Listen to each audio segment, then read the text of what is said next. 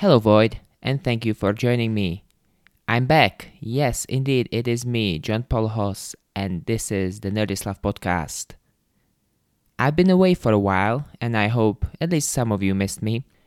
Before we get started with the fun stuff, I will talk to you today about how my Nerdy Slav productions are gonna change a little bit going forward, and then I'll dive straight into the nerdy talk. So, thanks again for joining me, and we'll get straight to the business. So, yeah, I've been missing for a while, and this was mostly because of the workload that I had to deal with in my everyday job. But I decided that I don't want to put this away completely and I want to come back to recording these podcasts. They're a lot of fun for me, maybe even for you as a listener. But there have to be a few changes before we get to move forward. And the primary change is that the podcasts are going to be a little bit shorter. I am going to try and limit them to the lower side of 30 minutes. They are a little bit too much to handle if I'm recording 45 minute, one hour podcasts. I'm not saying there are not going to be any that are going to turn up a little bit longer. But if that's the case, I may want to split them up over a few more days. I might want to limit the material that I pack into each episode just to make things easier for me and also for you as the listener so you don't have to sit through so much of my dribbling.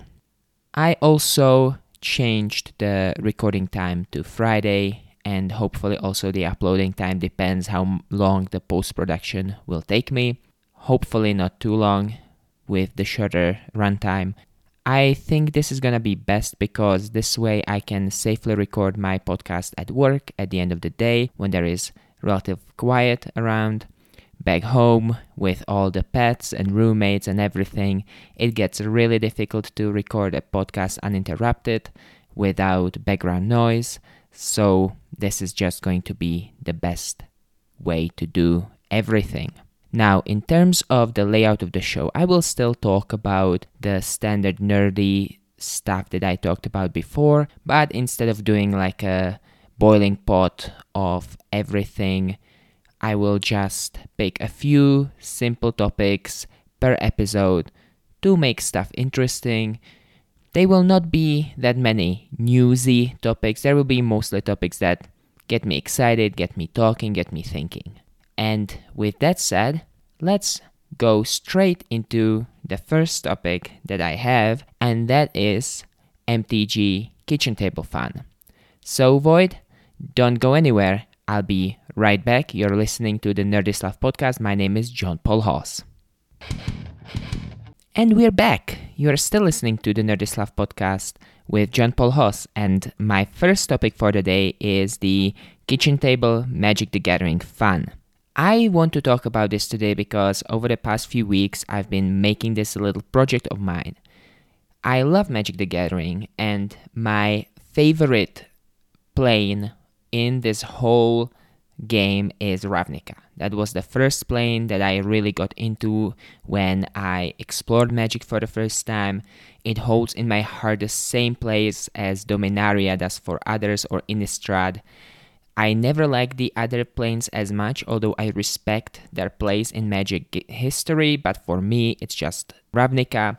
That's the plane of my heart. So when I saw that uh, Wizards are coming up with these great products called the Guild Kits, I said, hey, let me take these, let me buy all five of the Guild Kits that they released with Guilds of Ravnica, and let's make a battle box out of them. So I did just that. I ordered the pack of first guild kits. There is uh, Dimir, Golgari, Izzet, Selesnya, and Boros in the first batch, and the second five will come up with the set in January. So that's gonna be part two.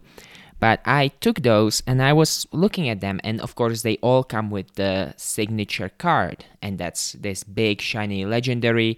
Say for Izzet, it's of course Niv Mizzet. So I'm looking at this and I'm thinking, all right, These guild kits they come already quite ready for just simple standard kitchen table play.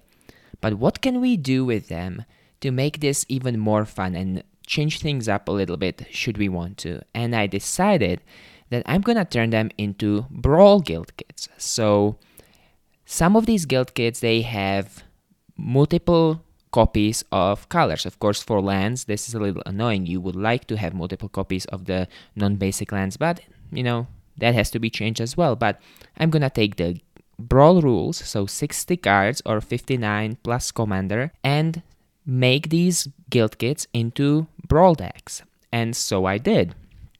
And what I did was I really tried to stick with the theme. So when I took Dimir, I replaced a couple of the cards, like there were two copies of Dimir Guildmage, so I threw one out and I replaced that with a Duskmantle Guildmage, so the Guildmages would be in. And I made sure, of course, that the lands are still in. I threw in a Dimir Locket, so everything was in service of the flavor. The decks look really good. Of course, I couldn't resist to buy the appropriately themed sleeves, so they are all sleeved in their appropriate sleeve colors. The uh, life counters, of course, come with the deck, so that's nice as well. And I have all of it set up for me and my friends to play, and I am so excited. They just really struck it out of the park, Wizards did, with this product. And I do hope that the remaining five guilds that we didn't get in the first batch. So I'm really looking for Azorius, I'm re- really looking for Gruul, Rakdos, you know, those guilds I can't wait to see in January. And then I'm gonna do basically the same thing. A lot of the same stuff, of course. I'm sure the folks over at Card Kingdom have me like flagged as the one weird guy who always buys um, the Transguild promenades and freaking gateway plazas because those are thematic lands that I can put in a commander deck or brawl deck in this case to maintain flavor and maintain color production or mana production. I'm really happy about this. That worked out great. And I hope every time my friends come over and we play Magic, they think the same. So far, there have been no complaints, but that's also because I still am fighting to convince them that they want to play with me, that they don't need to be worried about stuff, they just will play. So, unfortunately, some more playtesting still needs to be done, but from what I've uh, proxied and what I kind of solitaired, decks work perfectly fine. They are a little bit slower as Brawl, but not terribly. And with that, we'll wrap up my talk about MTG Kitchen Table Fun with the conclusion that all fun's always good, and I can't wait for more Ravnica guild kits. When we come back, I'm gonna talk a bit about the StarCraft 2 esports. So don't go anywhere, Void. You're listening to the Nerdy Slav podcast with John Paul Hoss and I'll be right back. And we're back. You are still listening to the Nerdy Slav podcast with John Paul Hoss, and as my topic number two for the day, I want to talk a little bit about StarCraft 2 esports. So, I don't really follow esports in general, right? I don't follow League of Legends, I don't follow Dota, I don't follow Counter Strike, none of that. It's just not been my thing, nor has been the new Overwatch League, what have you. But what I have always been really huge fan, that's StarCraft. Ever since Brood War, you know, watching pixelated videos of the Korean uh, players either on TV occasionally when a short blurb showed up, or you know, in the early days of the internet when recordings of the games popped up on on the internet, I have been captivated. And so with StarCraft 2, I really got a lot more into it, and I'm thinking that Total Biscuit, late John Bain, is definitely to blame for that as well. His commentary, his enthusiasm about the game has been so influential on me. Very infectious, positive attitude for the game that just transposed uh, onto me. So I really got into StarCraft 2 as an esport, and the community is great. I don't claim to be a good player at all. In fact, mostly StarCraft I play just for the campaign or sometimes custom games against the computer, but nothing too crazy. But WCS happened in November the global finals, of course, and there's been this huge historic thing. And of course, if you follow StarCraft, you already know that Serral, the Finnish Zerg player, has done it after completely crushing the foreign scene this year. He brought his top game to BlizzCon as well, and he just nailed it. He won. BlizzCon itself was great in general. It was a great tournament. Seeing the games, that was amazing. Admittedly, in the finals, there have been quite a few one sided games like 3 O's where SOS defeated Maru. That was a huge upset. Of course, everyone was hoping to see Maru versus Serral in the finals, and that was the only place where they could have met. But SOS just crashed him. Then Stats crushed SOS 3 to nothing. Serral crushed Dark 3 to nothing as well. Rogue versus TY, I think that was one of the best games of the tournament, just always back and forth. So then Rogue goes 3 to 2 over TY. Then Serral again destroys Rogue 3 1. And then we get the finals Stats versus Serral. And in a rematch of GSL versus the World, we see Stats, the Korean Protoss Master versus Serral, the Finnish Zerg Overlord, and it was such a great showing. I mean, what a great game. It started pretty one sided, to be perfectly honest. We saw Serral go really quickly, 3 to nothing. Serral going for his macro heavy style, really capitalizing on minor mistakes, taking the best trades that you possibly can. But then Stats starts catching up, wins game on Acid Plant, wins a game on Fracture, and all of a sudden we have a game on our hands. But then Parasite, the game in which Serral clinches it, oh my god, it's like half an hour plus game, late game, uh, versus Protoss, such a such a great uh, performance from both players admittedly but Serral was impeccable. There was no question about that. I was comparing that uh, performance when I was watching that game with a friend of mine to Serral playing a card game, a TCG like Hearthstone or Magic the Gathering, where every time there was an engagement in that game, in that final, between Serral and Stats every time their units clashed. Serral usually took the better trade. Whenever they clashed, Serral tried his best to make sure that whatever units he lost were, in terms of cost, less than the Protoss army. And he did a great job achieving that strategy. Of course, you know, having a Western player, a non Korean win is huge. But it wasn't just a fluke, of course. Serral's been consistently performing great. Now, after uh, WCS World Finals, or you know, the BlizzCon Global Finals, we have a new patch, right? Things change, units are rebalanced, so that throws the whole meta up in the air. The first tournament that comes after that's of uh, some note is Home Story Cup 18, right? And I have to admit that that's not one of my favorite tournaments. I definitely love the WCSs, I love the GSL, I love the level of production. The Home Story Cup is kind of more casual in terms of how the casters perform. It is meant to be. It is not meant to be high stress environment, of course. When you put large sums of money on the line, it eventually becomes that. But Primarily, it's supposed to be an event for fun, and overall, it was. I was cringing a couple of times listening to the casters making jokes, talking about kebab when there is this big battle happening on the screen, but I get it. It's not supposed to be this high stress environment. However, the final, once again, great, great performance. Serral gets there, right?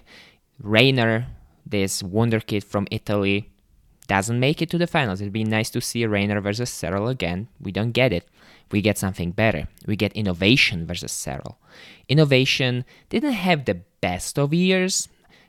In fact, Serral swept innovation 3 to nothing in GSL versus the world. But this was a lot more balanced game, especially after the patch when the Terran units got some significant buffs. And so at first it was very much back and forth. Innovation wins a game, Serral wins a game, and they trade these wins up until the end where innovation couldn't make it, couldn't pull through, and Serral took that decider game with once again very nice macro oriented play. And I can't wait to see what happens next year uh, with Serral, of course. There are other very promising players that I hope will recapture some of the 2018 magic. I want Scarlett to do great. She had a great start of 2018 and then she kind of tapered down. I hope Showtime captures a little bit of his magic. I think he can be awesome as well. He has definitely a lot going for him. Maru, I hope to see perform as well as he did this year. Hopefully, innovation will make a little bit of a comeback. It's so great to see him and his really machine perfect performance when everything lines up. And of course, Serral, I hope he will maintain the high level of performance. It would be amazing if we could see Serral, in fact, go to Korea and compete on the GSL circuit. That would be amazing just seeing him consistently compete against the Koreans. That would be fantastic, and I think that would really raise the profile of the game even more. Nevertheless, StarCraft Esport is kind of on a lull for the rest of the year, but with January, we will start seeing more and more tournaments. Uh, there will be, of course, WCS circuit restarting, GSL, there'll be the WESG, so a lot of great stuff in 2019 to look forward to, and maybe even Shoutcraft Kings makes a return. There have been some rumblings from Jenna uh, Bain that she's trying to get stuff going again. So fingers crossed. That would be that would be really great. And so this wraps up our second topic for the day, Void. You are still listening to the Nerdy Slav podcast. My name is John Paul Hoss, and I'll be right back with one random thought, and a wrap up. So don't go anywhere. And we're back, Void. This is still the Nerdy Slav podcast with John Paul Hoss, and we are here just for that final random thought and a wrap up. So, over the past few weeks, I've been really debating whether I should upgrade my home PC. There have been some really cool deals with the Black Friday in the United States and basically worldwide, but I don't think I can spend quite the amount of money necessary to replace my motherboard, CPU, and RAM. So I've been just kind of upgrading on the sidelines, upgrading hard drives. I got an M2 PCIe drive, so that's gonna be fun when I finally install that. And I got actually just today an extra SSD to replace my data storage, which is still an old school spindle drive. And so I'm really excited about basically rebuilding my computer without massive upgrades. I'm gonna play with some cable management. I got cable extensions to make things look neat and beautiful. And that's gonna be my kind of DIY project for the next few weeks. So it's great that I'm actually recording my podcast at work because I don't think I will have my computer reliably available over the next few days or maybe even weeks. And that's it for today, Void. That's all that I have for you. Thank you for listening. Thank you for joining me again. My name's been John Paul Hoss. This has been the Nerdy Slav podcast. I hope to see you back here next week. And for now, I'm just gonna say cheers, and I'll talk to you again soon.